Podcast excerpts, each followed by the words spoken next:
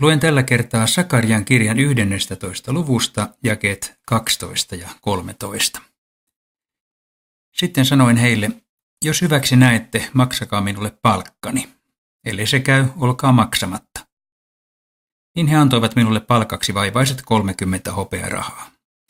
Herra sanoi minulle, vie ne temppeliin ja viskaa metallin sulattajalle. Näin korkean hinnan arvoisena he minua pitävät. Minä viskasin ne 30 hopearahaa metallin sulattajalle Herran temppeliin.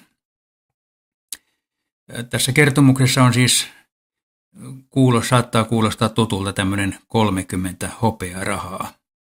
Mutta mihin tämä oikein liittyy? Siellä oli ennen tätä tekstiä kertomus paimenesta, joka sai tehtäväkseen kaitsea lampaita, mutta paimen hermostuu niihin lampaisiin.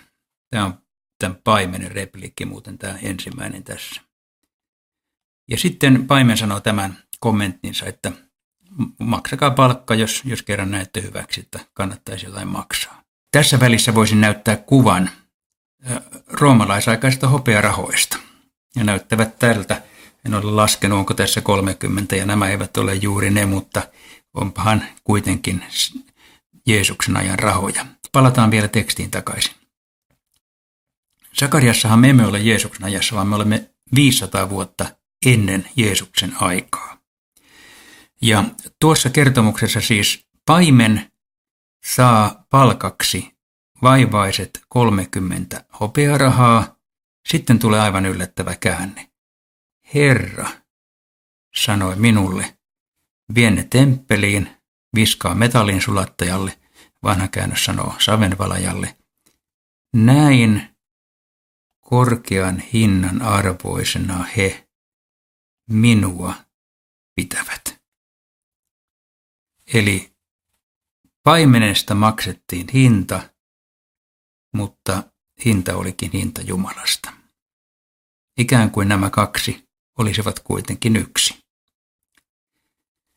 Ja niin kuin ehkä tiedätte, 30 hopearahaa annettiin Juudas Iskariotin käteen kerran 500 vuotta myöhemmin. Hän tunsi tämän tekstin. Totta kai jokainen juutalainen tunsi profeetat. Olen ajatellut, että kun Juudas sai tämän summan käteensä, niin mahtoiko hänen mielensä tulla ei kai vaan hinta Jumalasta. Ja niin rahat varmasti polttivat hänen kädessänsä. Ei kai vain hinta Jumalasta. Kyllä, nimenomaan se. Ja Vanhan testamentin sanomana tämä on vielä erikoinen siitä, että tässä siis yhdistetään paimen ja Herra niin, että tässä on ikään kuin kaksi persoonaa, mutta kuitenkin yksi, koska se sama hinta maksetaan.